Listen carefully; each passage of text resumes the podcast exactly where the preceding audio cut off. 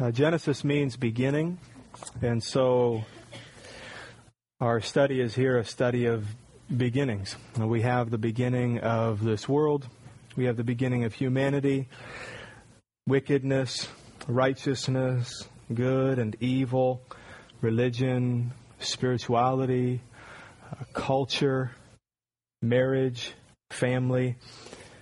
We read about the origin or the beginning of all these things here in the book of Genesis. It also gets off to a rough start. It is a rough start. Uh, we see the, the spread of evil and the spread of darkness significantly in the book of Genesis. In fact, where we are now, in Genesis chapter 4, through Genesis chapter 11. Uh, we've said this before, uh, buckle up because it is a dark, it is a dark picture uh, where we see the spread of sin. When you read the book of Genesis, you, you, see the spread of two things. One is from man, and, and one is from God. Okay, you see the spread of uh, faithlessness and the spread of faithfulness. Okay, you see something coming from man, faithlessness, but then you see something from God, faithfulness. And Moses, as he's writing, especially these first 11 chapters, he's giving careful attention to the spread of sin, showing us how sin, where it started in the garden, is like a snowball that's coming down a mountain and, and turns into an avalanche. And it, just when you can't think it gets any worse, it continues to get worse and worse. Now, that said, though, Moses is also drawing attention to the fact that even while sin is spreading in this world, God's grace is also spreading. So we learn in Genesis something very important about the character of God. We learn about how God responds to a sinful people. And the way that God responds to sinful people is exactly the way that we would hope God would respond to a sinful people. So today's text that we're looking at is, is no exception. Okay, spread of sin, spread of grace. And what we have here is the beginning of civilized life. 417 through 532, we're reading about the beginning of civilized life. This moves beyond the family now, and now it's going to be city, it's going to be culture, it's going to be civilization of man with, with all its potential for good and evil. More specifically, we have in today's text a tale of two cities a tale of two cities. When I say the word city, I, I, don't just mean city in the way we understand it. I mean society. I mean culture. I mean civilization. And here you have the germ, you have the, the seed, okay, of what is going to become two large cities. Francis Schaeffer looked at this text and said, You can see two humanities. Or Augustine, in his work, City of God, looks at this text and says, You can see the two cities. So the history of the entire world is the history of two peoples. Okay, one going in one direction, the other going in the other direction. Specifically, Augustine said two cities formed by two loves. The earthly by the love of self, even to the contempt of God. The heavenly by the love of God, even to the contempt of self. So, starting right here, and even back, beginning in Genesis chapter 3, verse 15, where you remember God said that there was going to be two cities, there was going to be two civilizations within humanity. Right? He talked about your offspring talking to the devil and her offspring. And I will put enmity between your offspring and her offspring. There are going to be two humanities. There are going to be two peoples within mankind. And there's going to be war between them. There's going to be strife between them. There's going to be struggle between them. There will be what all of us see. There will be one people right? Mankind, humankind. But what this says is that within that one people, within mankind, you also have two distinct cities. And we would use these words to describe them the godly and the godless. And, and here we see the beginning, but today we look around and see the same. That while we are all mankind. We are all human beings. There are still two humanities today in regards to God. There is the godly, there is the godless. Two cities of God. So let's pray, and we'll look at these two cities. Father in heaven, thank you for the grace that you've given us, the gift that you've given us that we could even be here today, that we could open up your word together and read communication from you, God, to us. For those of us who have accepted this and believed this, and I pray that we would remember how precious these words are and learn from you today. For those who might be here today that do not accept this as your word, I pray, God, that you would compel them. I pray that you would convince them. Even now in their heart, that you would create an openness that has not been there. I pray that your word, as it's preached this morning, as it has been for thousands of years, I pray that your word would do its work like no other words can, and it would speak deeper to these people, and it would go farther in these people. It would reach souls today. We pray you do this in the name of your Son, Jesus Christ. Amen. Well, please open up your Bible as Pastor Curtis read, we're going we're going to be today in Genesis chapter 4, verse 17, all the way through chapter 5, verse 32, and look at these two cities that are going to be established here. And first, in 417 through 24, we have the descendants of Cain or the godless civilization. And that will be contrasted in chapter 4, verse 25 through 532 with the descendants of Seth and a, a godly civilization.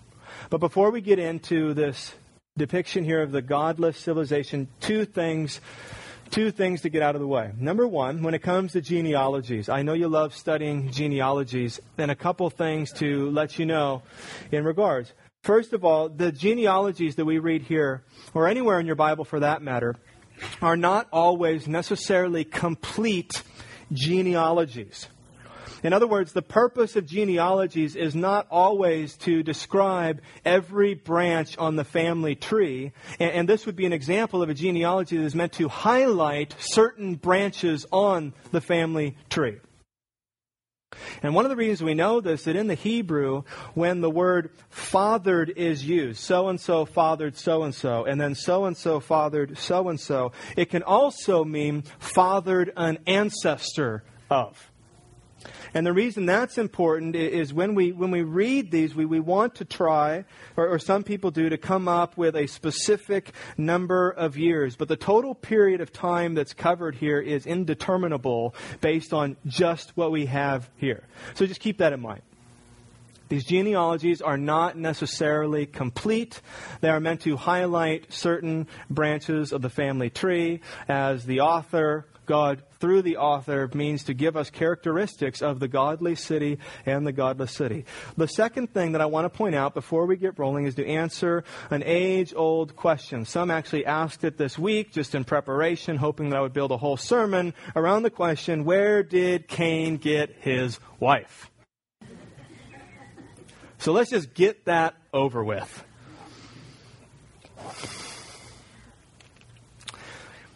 We don't have to look very far to get the answer. Uh, chapter 5, verse 4, buckle up. Adam lived 800 years and had other sons and daughters. So get ready for a collective ew. Cain married his sister. There you go. Okay, we, we move on now? We're not going to build the sermon on that, but Cain, let's just get it out. It's true, okay? Cain married his sister. Now let me just say a couple things to try to ease the pain there. Right? Little slice of Georgia right here in the Old Testament. a couple things to keep in mind. Number one is that the, the, the gene pool okay which is this is much further upstream okay? And the gene pool was was not tainted and was much cleaner than the gene pool that we have today so that what we would call today incest close interbreeding which is going to lead to genetic disorder that was not going to happen at this time. Now, by the time Moses is receiving the law from God, Leviticus 18, verse 1, God says this is not uh, permissible, that it, this is not okay. They were no longer dealing with a clean gene pool. It was not going to work anymore, and so God outlawed that among his people. So if you consider this, the, the difference would be like if you were to go up to the source of the Sacramento River. Okay, Sacramento River starts at Lake Shasta, actually starts before Lake Shasta in a creek that is even higher than Lake Shasta. It is one thing to go and to drink, drink from, the, from the, the, the very beginning of that creek that is higher than Mount Shasta. That is totally different than going down and scooping up the water at Discovery Park. Okay, so there's the image for you. That's what we're talking about here. As well, here's a quote. This might be helpful. One writer has estimated that if during the several hundred years that Adam lived, only half of children that would normally be born grew up, and they probably all grew up, and if only half of those who grew up got married, and probably all got married, and if only half who got married had children, and probably all had children, that even at the half, half, half rate, Adam would have lived to see more than one million of his own descendants. This is multiplication, how it works. So, not only did Cain have a wife, he had a choice that was as great as many have today. So, there you go. I hope that's helpful. Some of you are rightfully inconsolable when it comes to that truth, but this is what the scriptures teach. Genesis 4 1 through 16, which we looked at last week, right, gives the sad, sad account of the first big brother murdering the first little brother one of the saddest things that you will read in your Bible. Uh, and, and then, not, not only that, as if that wasn't bad enough, but then the, the big brother, the murderous big brother, uh, refusing to take responsibility, um, refusing to admit his sin, refusing to confess his sin, refusing to accept the consequences from God for his sin. And so we saw that God drove him out even farther than he had driven Adam and Eve. Adam and Eve's sin was great, and God drove them out, you remember, of the perfect, peaceful Garden of Eden. Cain's sin is even greater. He not only gives in to sin the way his father Adam did, he actually exults in his sin. He gives in to his sin, he exults in his sin, he rebels against God, and as a consequence, God drives him out even farther, which means that now that Abel has been murdered, we have three people that we're dealing with at the very beginning of our story, right? And this is Adam, this is Eve, and this is Cain. And so we divide up the next two sections where we find these two cities. Chapter 4, verse 17 through 24. The descendants of Cain, a godless civilization, Chapter 4, verse 25 through chapter 5, verse 32 are going to be the descendants of Seth, the godly civilization. And so we're going to read through. And the way I'd like to do this is to, is to read through these two sections and then to highlight highlight certain parts of the text. Uh, what do we see in each city? What do we not see in each city? What is, what is present and, and what is absent in each of the cities that we're going to, to look at? And I think what Moses is doing, so remember this as we're reading through, I think what Moses is doing is he is going to highlight the boast of each city. In other words, as he describes the godless city and he describes the godly city, what he's going to, to highlight are, are what each of those cities boast in. Okay, what, were, what would they brag about in that city? Okay, what were they known for in that city? If you're putting together a booklet of what to expect if you're to visit this city, what can you expect to find in the city? What are the characteristics of that city? That's what, that's what the filter that Moses is putting this through as he figures out what details to put in and what details to live out, leave out. And that gets us here in Genesis chapter 4, verse 17. Let me read a bit and we'll talk about what we see and, and don't see in this city. Cain knew his wife, and she conceived and bore Enoch. When he built a city, he called the name of the city after the name of his son, Enoch. To Enoch was born Irad, and Irad fathered Mehujael, and Mehujael fathered Methushael, and Methushael fathered Lamech. And Lamech took two wives. The name of the one was Adah, and the name of the other Zillah. Adah bore Jabal.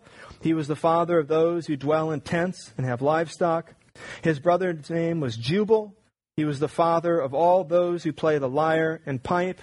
Zillah also bore Tubal Cain. He was the forger of all the instruments of bronze and iron. The sister of Tubal Cain was Naamah.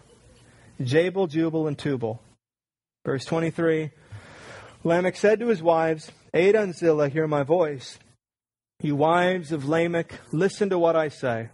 I have killed a man for wounding me, a young man for striking me. If Cain's revenge is sevenfold, then Lamech's is 77 fold. As we read the words of Moses, what is the boast of this city? What can you expect to find in this city? What is it that you can find in this civilization? What is it that they boast in? We find great ingenuity. Right? This is a, a great city. This is a great society. This is a, a very productive, efficient people. Right? We find that there are the, the beginnings of things that we're still reaping benefits from today. Okay, it looks as though in the, along the descendants of Cain was the, the inventor of these tents and, and the, these movable habitations that people were to live in. It looks to be the invention uh, of music, or at least musical instruments are starting here. It is the very beginning of metal working. So this is a, a lot of ingenuity that we find, and in that regard, this is a great city. This is a very self-sufficient city because if we read read carefully, we see what's missing from this city. And what's missing from this city is God. God is missing from the city. There's no mention of him here. And so this is a godless society. This is a, a godless culture, a culture that belongs to God still, but does not acknowledge God. And Cain was the one who, who began this, right, by, by severing his roots in God. By not turning back to God, by not repenting to God, by not going God's way, but by going his own way, by saying, No, thank you, I'm fine, I'll go my own way. And so God hands him over to his sin and drives him out. Scripture says even farther than he drove his parents, Adam and Eve. And now Cain has children, and his children look just like him. And as Cain was godless, so, as you might expect, his children are godless. So what we find out here is that, and make no mistake, godless people can build a city. God, ingenuity can come from godless people. Godless people can be productive. Godless people have high intelligence. Godless people can be very efficient. And we see that here. While these are godless people, which means indifferent to God, which means, as we see in the text, that God is completely absent, it doesn't mean that they can't build a great city. But, but here's what we're finding out is that in one sense, in one sense, a, a godly city is very full, but in another sense, a godless city is very empty. In one sense, a, a city without God can be very full, but is the emptiest of all cities. We see it first here in this godless city. We're not very different today.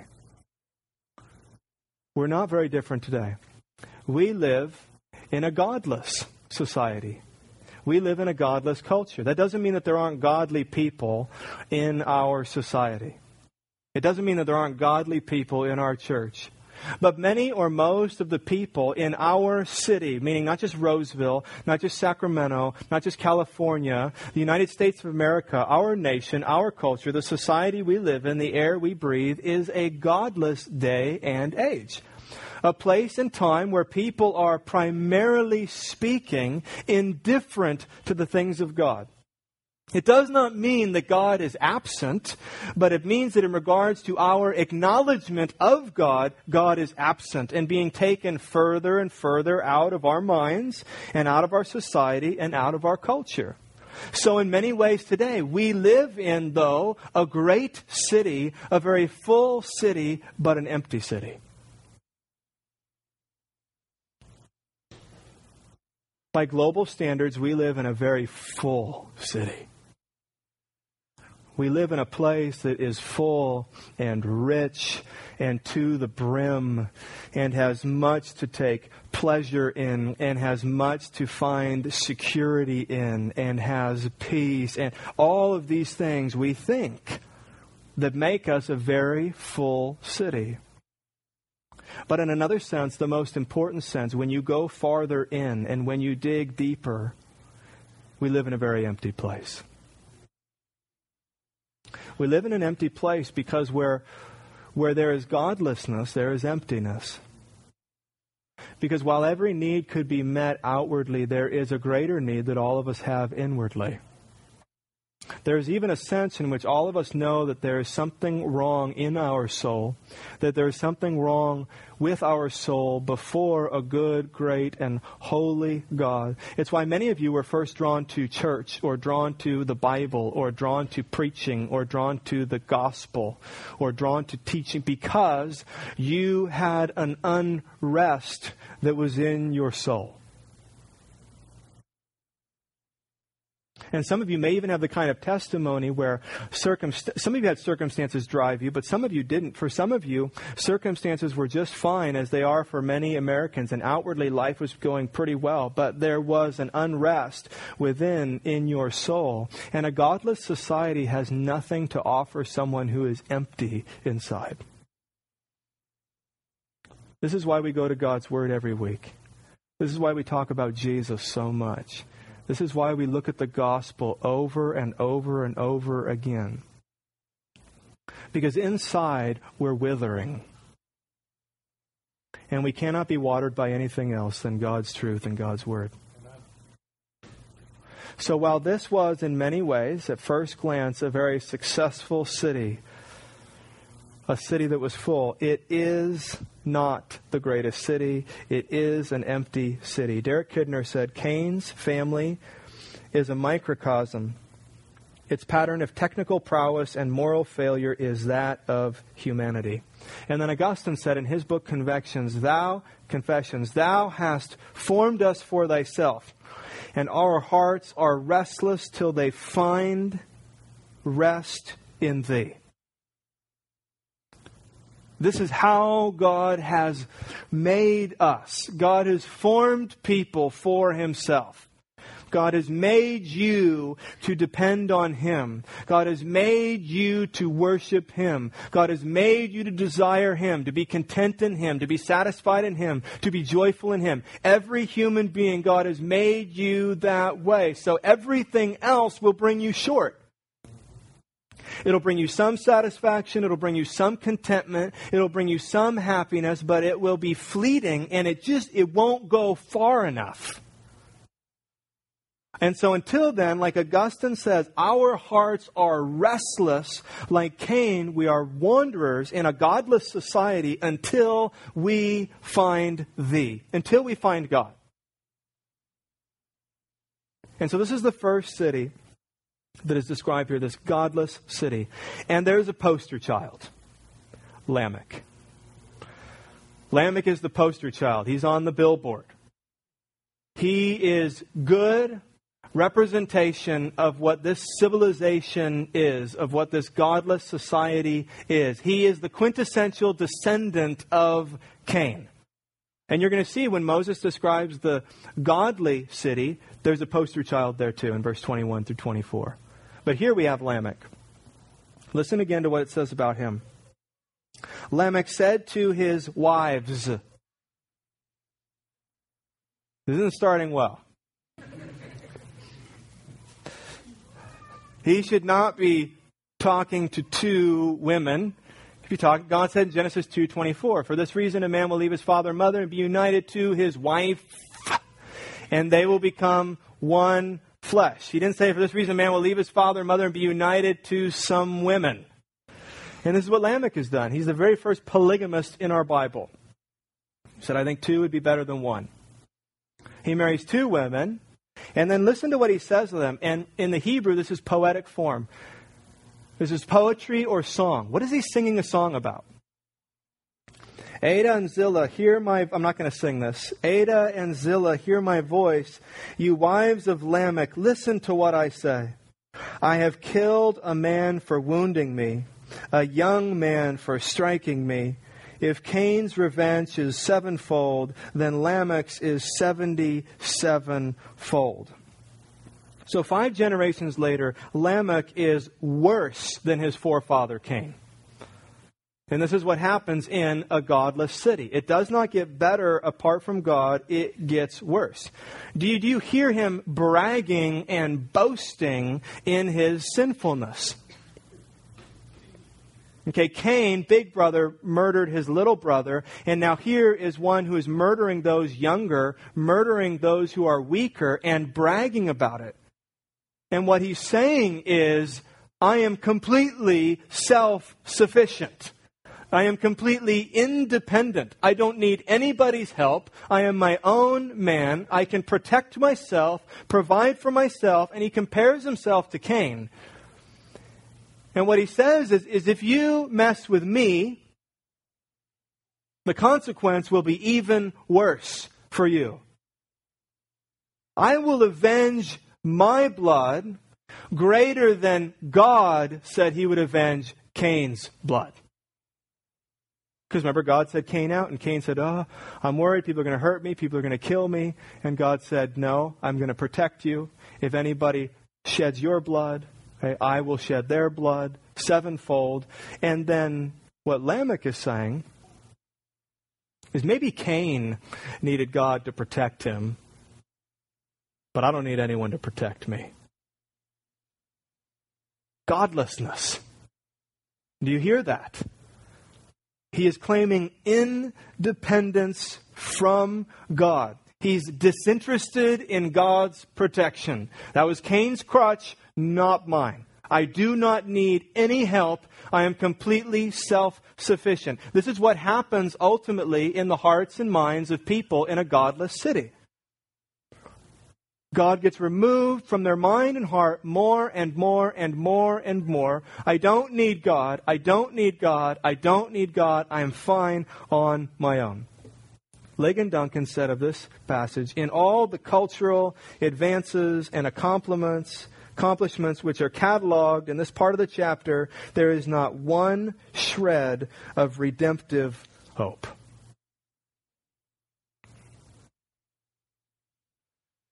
This is how a godless city goes. Thankfully, there's another city. He begins describing it in chapter 4, verse 25. Verse 25 and 26 are an introduction to what's to follow the descendants of Seth, or a godly civilization.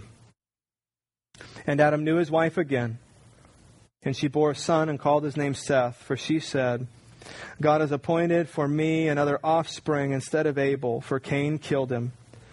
To Seth also a son was born, and he called his name Enosh. And at that time, people began to call upon the name of the Lord. So you see the differences that are here between the godless city and the godly city. Do you see that even Eve recognizes this? God said in Genesis 3 there's going to be two offspring the offspring of the God, offspring of the devil. Those who are godly and love God, those who are godless and reject God.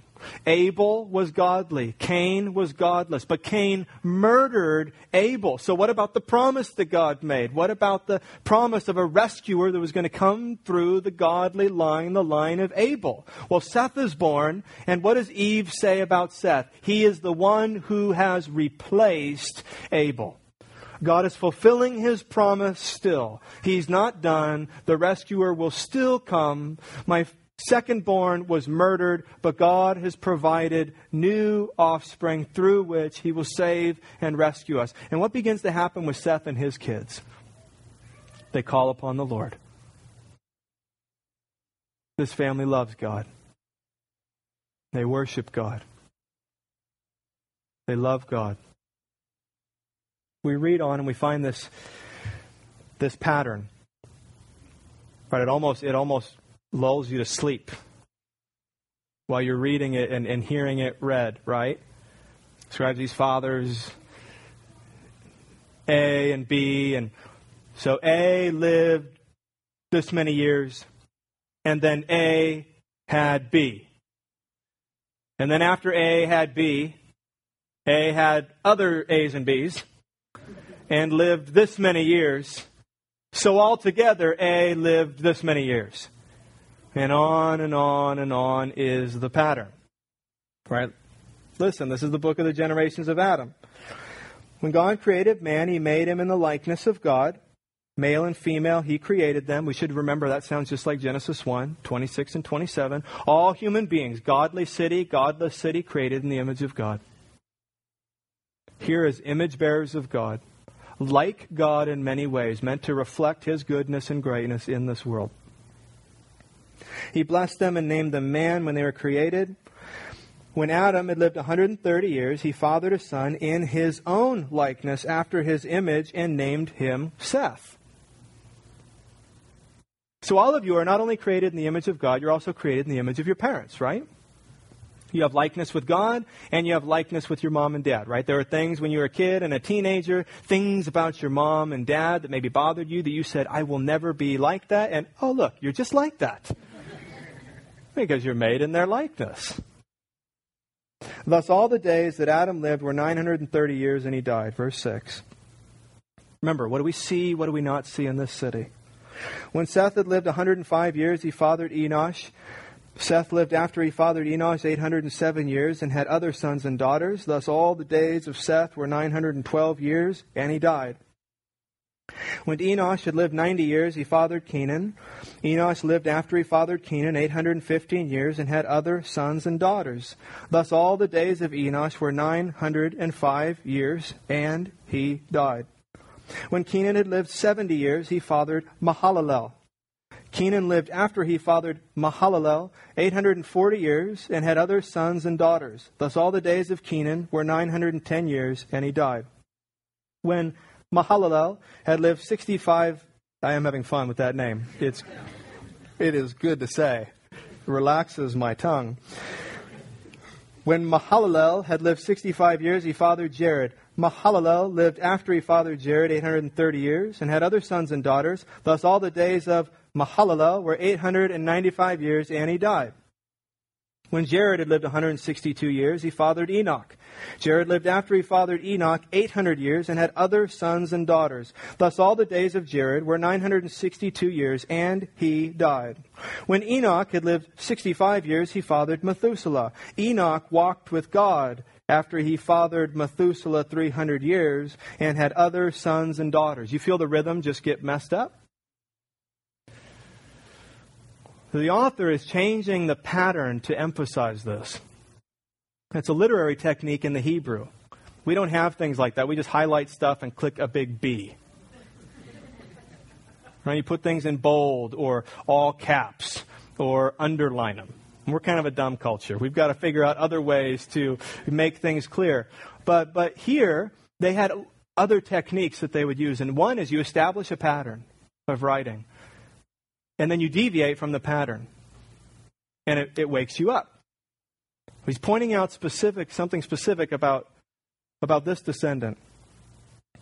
Thus, all the days of Enoch, verse 23, were 365 years. Enoch walked with God, and he was not, for God took him.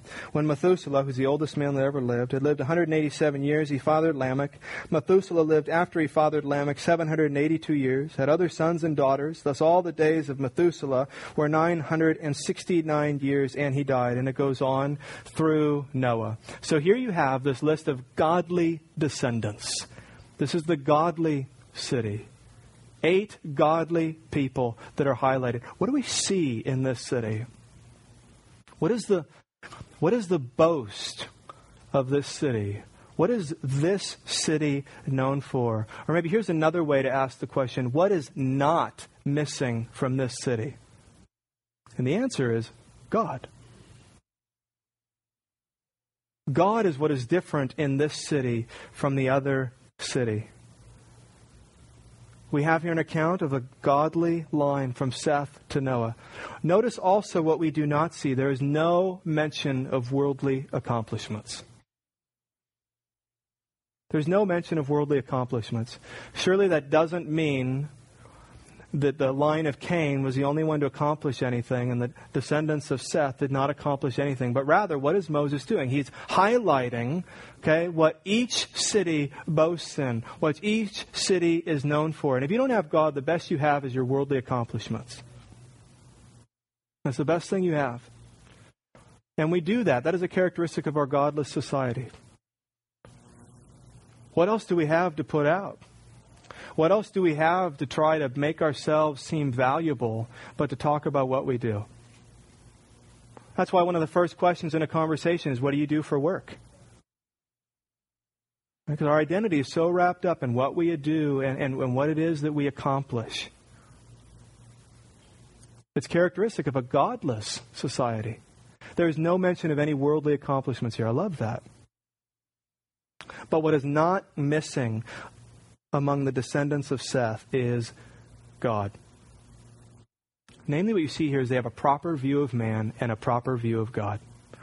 You see, in, in, in, the, in, the, godless city, it's all about man, and it's all about what man does, and it's a very exalted view of man. And you hear here the opposite, right? There's no mention of man's accomplishments, but there's only mention of just the life of man. He lives and dies. He lives and dies. He lives and dies. He lives and dies. He lives, oh, he dies.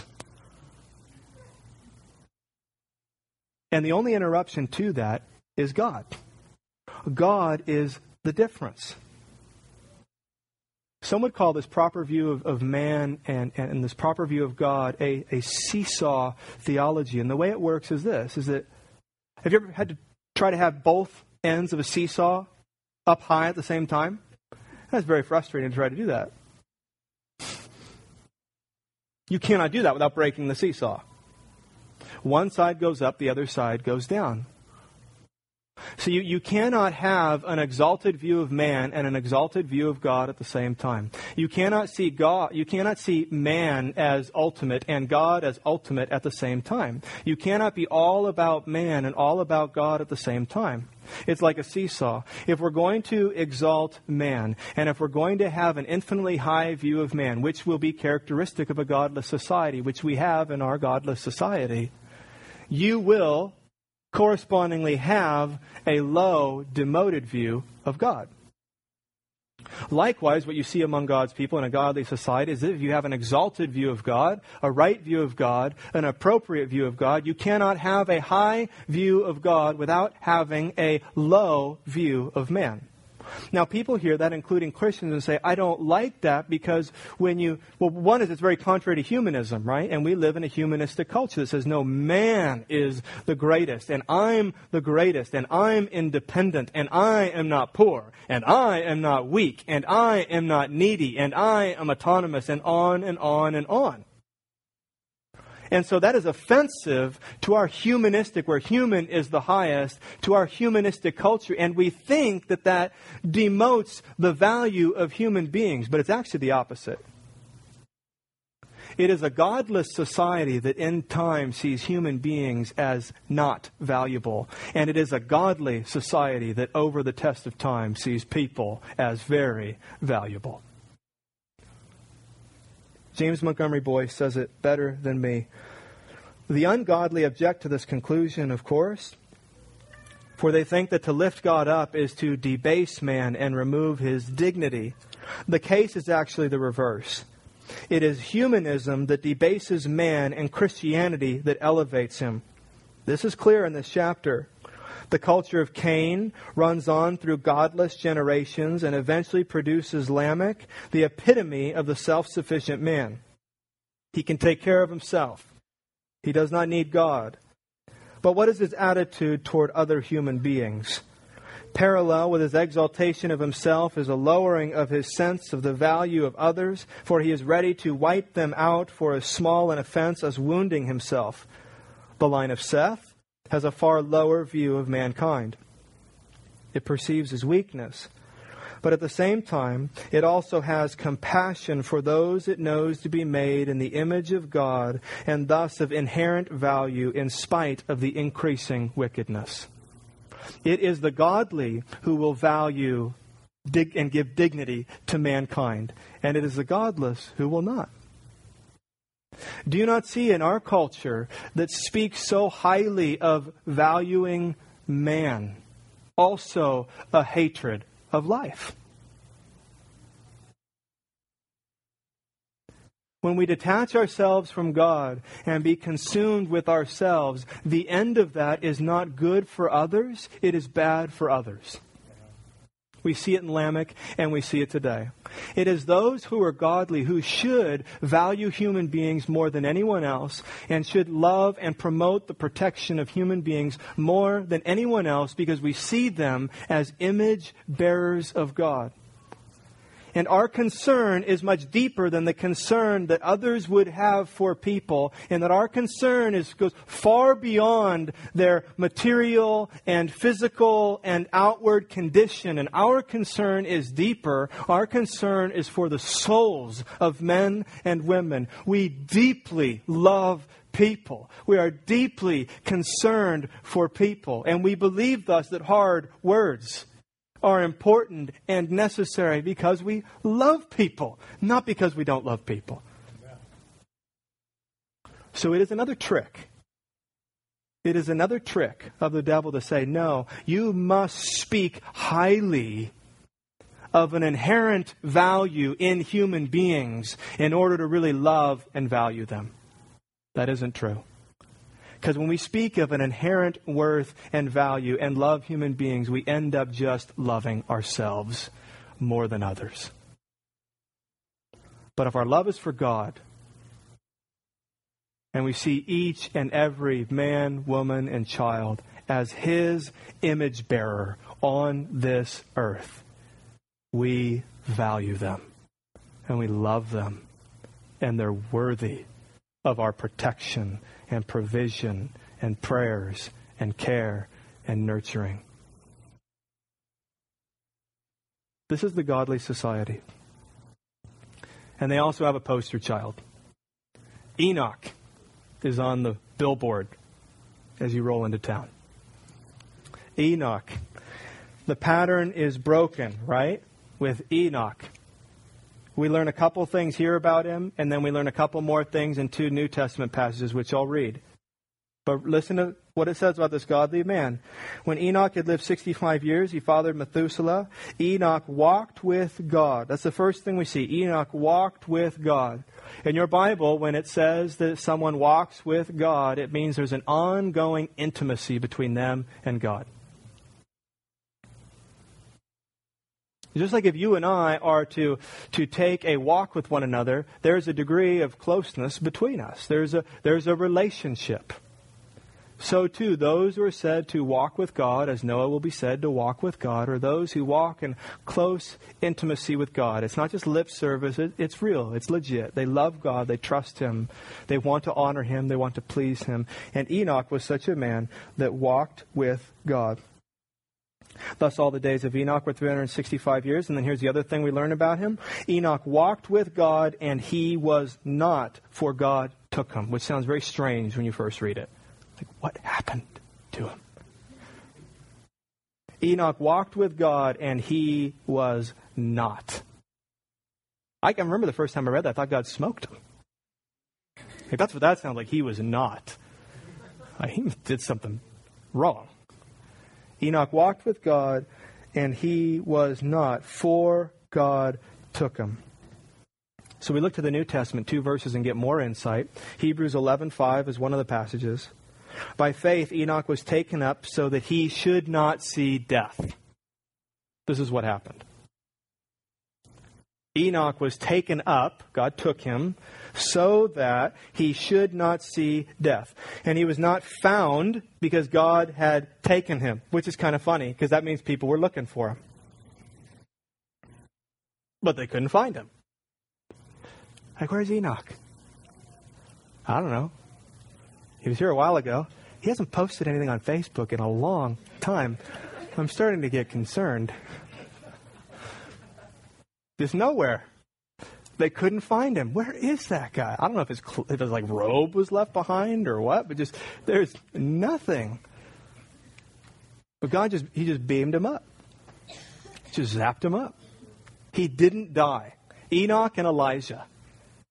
Elijah taken up in this chariot. They're here and then they're gone and they don't come back. Everybody's like, when are they coming back? They're not coming back. You'll go to them, they're not going to come to you. They did not see death. Enoch was a godly man. Jude 14 and 15 also says, It was also about these that Enoch, the seventh from Adam, prophesied. So he was a, he prophesied. He was a preacher. He's a mouthpiece of God, saying, this is what his message was. Behold, the Lord comes with ten thousands of his holy ones to execute judgment on all and to convict all the ungodly of all their deeds of ungodliness that they committed in such an ungodly way and of all the harsh things that ungodly sinners have spoken against him. That was his sermon. Probably not the most popular preacher. Probably not a lot of book deals for this guy. So we read he walked with God. He had close intimacy with God, a relationship with Him. Like, like 2 Corinthians 5 7 says of us, we walk by faith and not by sight. Okay, we're not walking with God literally, but we're walking with God metaphorically. We're in relationship with Him. There's intimacy between us. He goes before us, He's beside us, He's behind us, He's with us. Okay, we walk with God. As well, He pleased God, Jude or Hebrews 11:5 says. He was a man who pleased God. So he walked with God. He was a godly man. God loved the way he lived his life, and it was a pleasing aroma to God. And then we hear from Jude 14 and 15 that he was a, a preacher. Remember, this is the poster child for the godly city. He was a preacher. And what did he what did he preach? What was his apparently he just had this one sermon. Over and over and over again. It could be something different this week. No, same thing. Kind of word a little different. You're still ungodly. What was his sermon? His sermon was about ungodly people doing ungodly things in ungodly ways. You hear how many times that word is in his sermon? Behold, the Lord comes with ten thousands of his holy ones. Why? To execute judgment on all and to convict all the ungodly of all their deeds of ungodliness that they have committed in such an ungodly way and of all the harsh things that ungodly sinners have spoken against him. So the most common word in his sermon is ungodly. What are the most common words in today's preachers? So words like ungodly? Is it words like sin and wrath and judgment? Well, Enoch walked with God. He pleased God. God didn't want to be without him anymore. Took him to heaven. And he preached for righteousness and he preached against ungodliness. So you are ungodly sinners doing ungodly things in ungodly ways. And you should stop and turn to God. Which was an interesting thing that he said, right? Because these people knew God was coming back already. Genesis 3:15. They knew that God was coming back and he was coming back to rescue them and to deliver them, right? God was going to send a rescuer. But this is news from Enoch who was prophesying that, yeah, God's coming back, but he's not just coming back to save, he's coming back to judge. Like, wait a minute. I thought we were just waiting for the rescuer, for the deliverer. What's all this news about? You mean we're not all going to be saved? Like, I thought the bus was going to be big enough for all of us, and that it didn't really matter because there's a seat for me and it's big. And he says, No, he's coming also to judge the ungodly. Not everyone's going to be on the bus. Coming to save and deliver. And to some, his visit is going to be a joy. And for others, his visit is going to be full of sorrow. Because he's coming to Jude, Jude 14. He's coming to execute judgment. He's talking about the flood. God's coming. And he's preaching to a godless city. He, he's not sending letters to this godless city. Remember, it's like our city today. Okay, the godless city and the godly city are, are intertwined, right? We live in one city, but within this city, there is a godly city and there is a godless city. There's a city who loves God and there's a city who does not love God. So, in conclusion, what we have here we have here from, from Cain, really, and Abel or Seth, is we have two cities, two humanities, two cultures, two civilizations the godly and the godless. One author says it this way to make the distinction clear. Let me spell it out. The devil has his men and women, and God has his men and women. The devil has his doctors, God has his doctors. The devil has his convicts. God has his convicts who, by his grace, are lifted out of life of crime. The devil has his lawyers. God has his lawyers. The devil has his housewives who gossip and flirt and sometimes commit adultery. God has his housewives who establish godly homes and raise their children in the knowledge and love of Jesus. The devil has his teachers, and God has his teachers. The devil even has his preachers whose sin against knowledge will produce the greater damnation. God has his preachers who speak the truth. God wants us to see this contrast and pattern our lives after the lives of the godly. So there is a godless city among us, and there is a godless city among us. You've heard us talk about this before when we talked about Cain and Abel, that there are godly people in a church and there are godless people in a church. There are people who, on the outside, first impressions are good, external impressions are good. But within there's a heart that is not close to God, there's a heart that is far from God. Inside there is not a heart that is after God, but is against God. Not that follows God, but runs from God. Not but loves God and accepts God and trusts God and has faith in God, but rejects God. And so among us, in our communities and in our neighborhoods and in our churches, we have a godless city and we have a godly city. The question for us is which city are we in?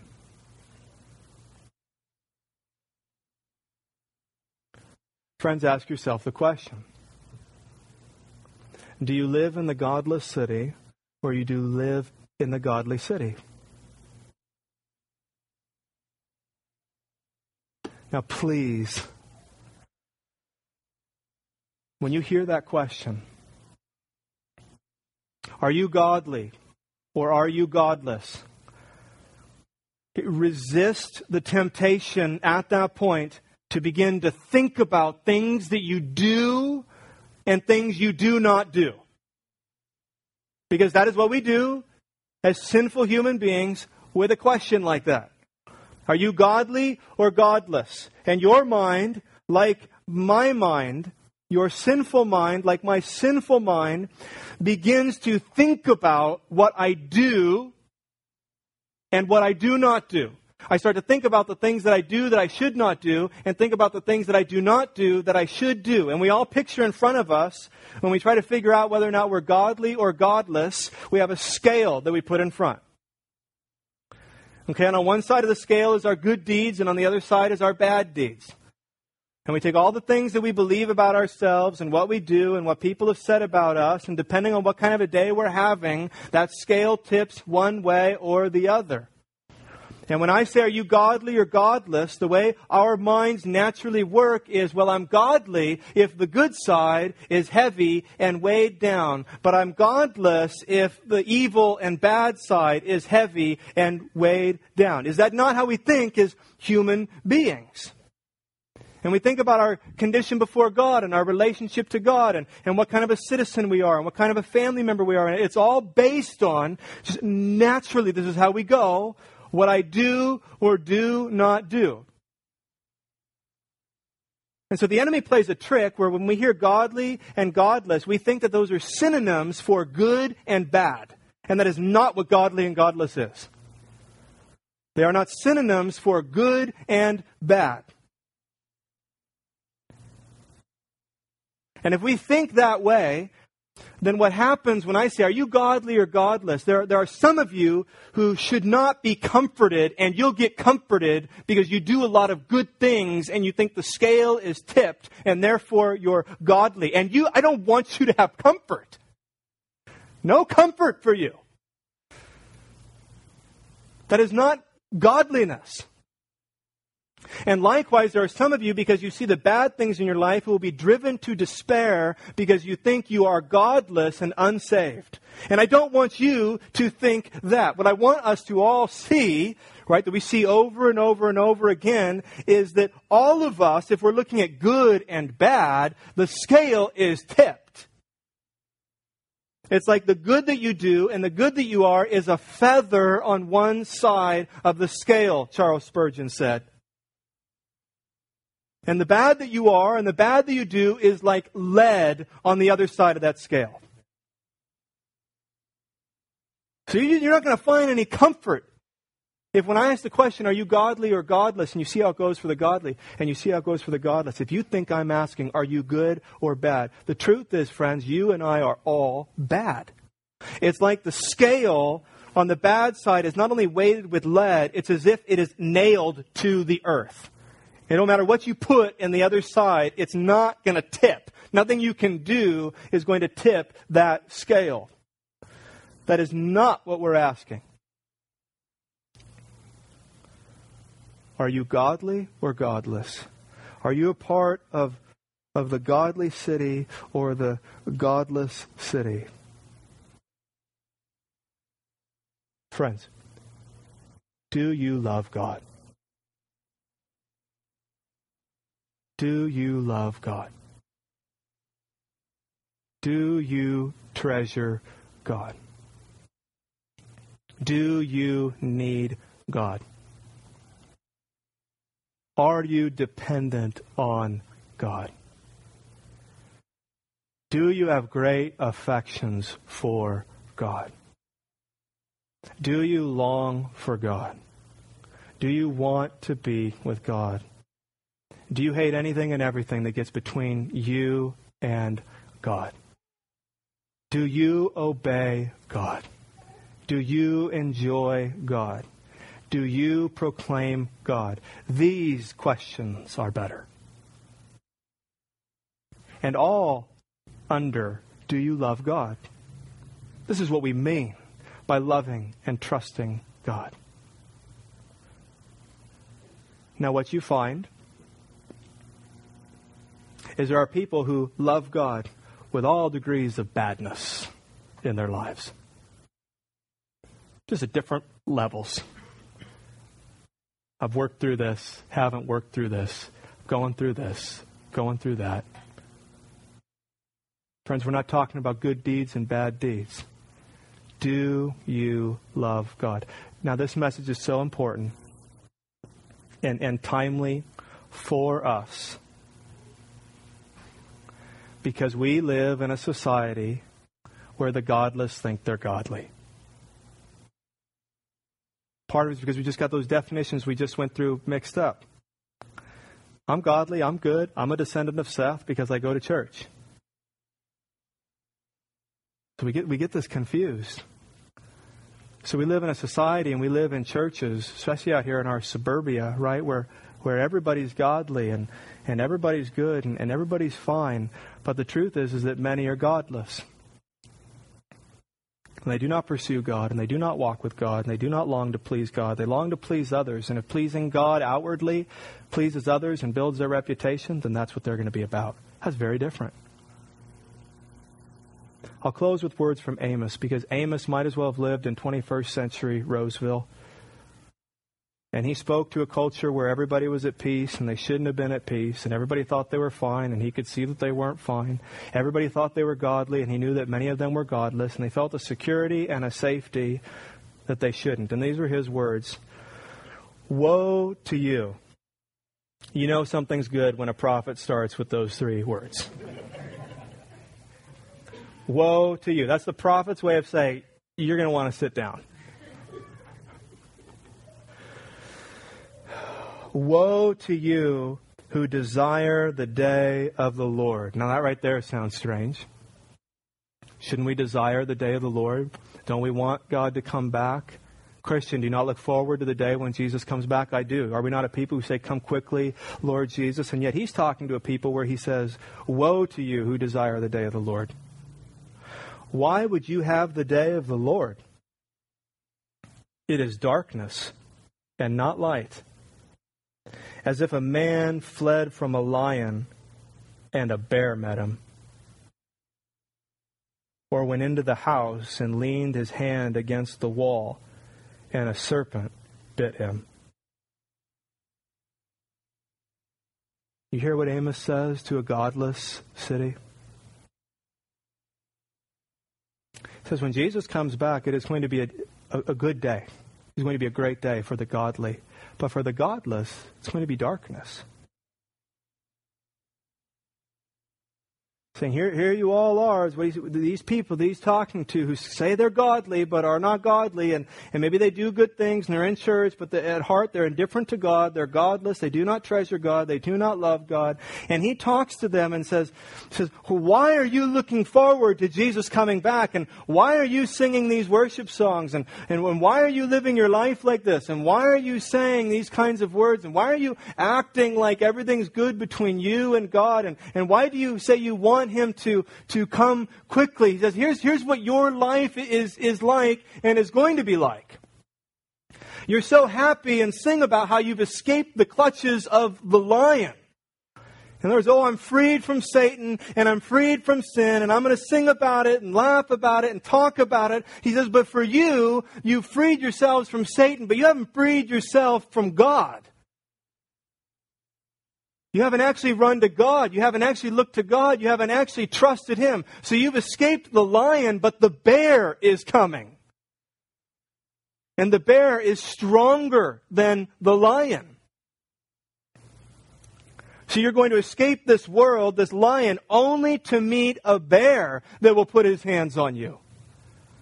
He says it's like the person, likewise, who goes into their house and they put their hand on the wall. Everything's okay. I'm fine. Just going to take a breather. Just going to take a rest. I'm in a safe place. I'm in my own home. And you lean against a wall and you're bitten by a snake.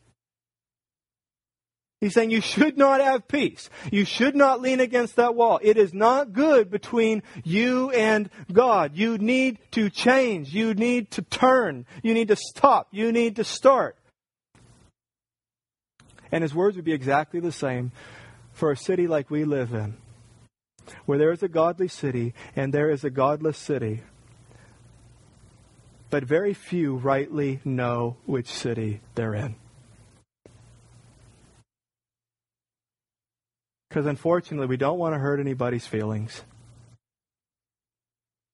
And we're more content for people to be comfortable and secure in this life, only to be surprised at the end of their life. Then bring hard words now. Hard words like Paul says examine yourselves to see whether or not you're in the faith. Make your calling and election sure. May our hope be real. Real. Really rooted in Jesus Christ and His sacrifice and His work, not our own. And may our knowledge and understanding and belief in that gospel and in that work give us hearts of gratitude. So that we good that the good that we do is out of a heart of gratitude, not out of a heart of fear that is trying to make God love us. Because the truth is, friends, while all of us are not lovely, we are loved, and we've got to be okay with that truth. You are not lovely, friend any more than I am lovely. But you know what? You are loved. You are loved as if you were the most lovely creature in all eternity. Let's pray.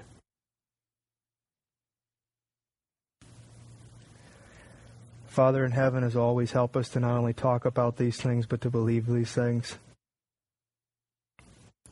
God, make it matter in our hearts right now. Awaken us to realities that might be painful for us, but true. Give us courage, God, to turn from our sin and turn to you. Give us courage to abandon things that, that, that we think that we need for you.